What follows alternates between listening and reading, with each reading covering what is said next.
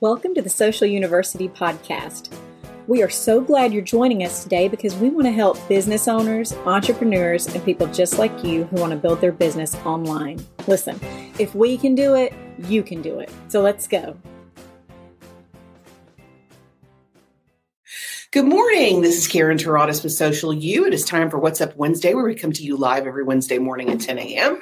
to talk about social media tips, tricks, and trends. This May is Mental Health Month, and all month long, we're going to talk about stuff to keep you sane online. Today, it's going to be social media and mental burnout. Next week, it's going to be bandwidth burnout. I, I got excited and I burned out too soon. Funny. That's funny. bandwidth, burnout, being proactive, ways to get ahead.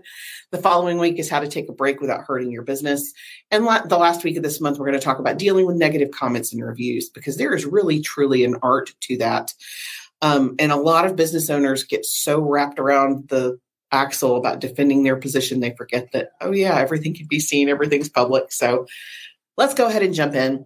Today, we're going to talk about social media and mental health. And I want to talk to you about protecting the state of your mental health while you're online, not just as a business owner, but as a social media user in general. So, there's a few things that you really need to keep in mind as you are on whichever platform. And I know everybody has their preference. I doom scroll on TikTok. That's my thing. Some people are Instagram people, some people are YouTube people, but wherever you are, keep a couple of things in mind. First and foremost, you need to pay attention to how being in your news feed makes you feel and how you react to it. If it's negative, it's time to take action. If you walk away feeling um, uncomfortable or stressed or anxious, it's time to take action. And the first step to fixing that is realizing that it's an issue. Um, number two, creating boundaries. And this can look like a lot of different things. Creating boundaries might be keeping it brief, where you set time limits, or you actually schedule time to be active. Like, I won't be online during my work hours, or if I get done with this project at school, I'll give myself an hour you set your own limits. Um, you turn your phone off. I don't understand the concept of that because of what we do. My phone is always on and it's always on me. So I have to consciously make a decision not to look at those apps. You can remove the apps. Um, I have a friend who did that uh, recently, just deleted the apps that she didn't want to deal with. You can limit the room basically limit your physical space. I will only use my phone in the living room. I will only use my phone in the well, dining room is probably not the best option, but it, like keeping it out of your bedroom, keeping that blue light off your face before you go to bed can be a healthy decision. And of course, also creating boundaries. Don't check the notifications during meals or events. Seriously. Um, try to be present in the moment. That's super helpful for your mental health. Okay, next thing dealing with your mental health. Follow with caution. If whoever the account is, whether it's personal or professional, if it doesn't serve you, don't follow them. Do not hate follow. I, I, don't understand why people do that. They follow trolls. They follow these accounts that whose accounts are based in controversy. Their entire account is based in doing something to upset people so that they will comment on it. And if that gives you anxiety, don't follow those people. And remove connections that don't serve you. I joke about this all the time, but I really do it.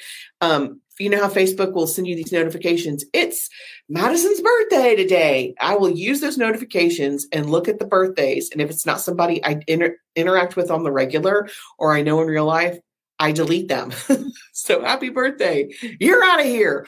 That's how I maintain my friends on Facebook. And it, people a lot of times want to connect. It's not a good fit. Or you follow a page and it's not a good fit, unfollow it. Protect you, you, know, protect yourself first. Okay, number four, try not to compare. Uh, that kind of goes back to imposter syndrome. And if that interests you, we have a really good podcast about that. But you know, those edited, those images are edited. You know, they're filtered. That woman doesn't have butterflies on her nose. That's not real. That's those aren't her lips. Those aren't her eyelashes. Even though your brain knows that in a very real way, it also has trouble understanding and determining that in, a, in an emotional way. So even though you see the picture and you understand it's edited, it can still have a negative impact on you. So just be conscious, just be aware those pictures aren't real. Seriously, especially Instagram. That is the most filtered app ever. Don't let online replace real interaction. And be again be aware be aware of your situation. If you know you're going to doom scroll for three hours limit yourself.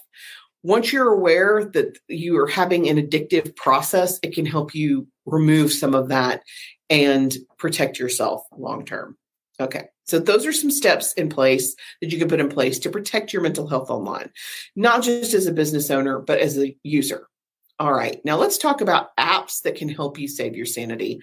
There are several, but I want to just focus on four. Um, and I love free.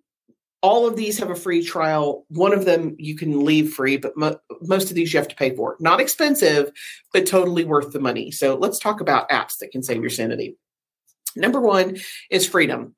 Um, it's free up to $9 a month and it will block distracting and time wasting websites. So if you don't want to get that notification that there's a new movie on Netflix, you can block it on Freedom while you're working and you won't get those notifications.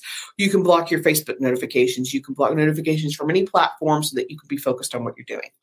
Number two is Forest. I love this app. It's $2. It keeps you task focused and it helps you fight phone addiction. You tell it how long you want to work. That's how long you work. And if you pick up your phone before you're done or before your timer times out, your little digital tree that you're growing will die. It is very upsetting to see my digital tree die. It affects me deeply in a Lorax way. I can't I can't even describe it. So even though the tree is not real, it has a very, very profound impact. So it helps you stay focused because you don't want to kill your tree and you get rewarded, your tree gets bigger. And this company actually plants trees in real life. So if you are on there enough, you can actually work toward getting a tree, a real tree planted, which I think is also very cool.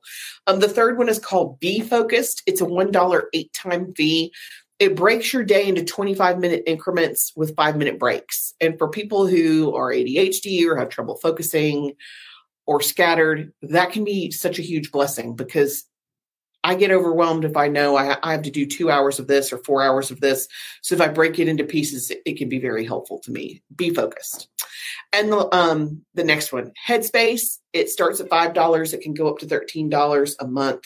It teaches users the art of meditation to connect their body, mind, and soul, and you can do it in ten minutes a day. So basically, it's a meditation app that helps you focus and until you've ever tried yoga or tried meditation, you have no idea how very challenging it is to block your mind from anything for even 60 seconds. It kills me. I hate, I mean, seriously, I had to learn how to meditate, which seems counterintuitive, but uh, I couldn't do it. I couldn't clear my head for that long. So, very cool. Also, yoga, very cool. And I'm sure there's an app for that too, but we're talking about Headspace that teaches meditation. And the last app is something called Calm.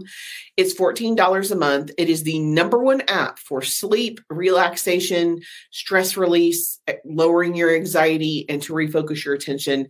It helps you explore. They have a huge library of meditations, sleep stories, breath work. Uh, exclusive music, stretching exercises, anything that can calm you down, help you de stress or get to sleep.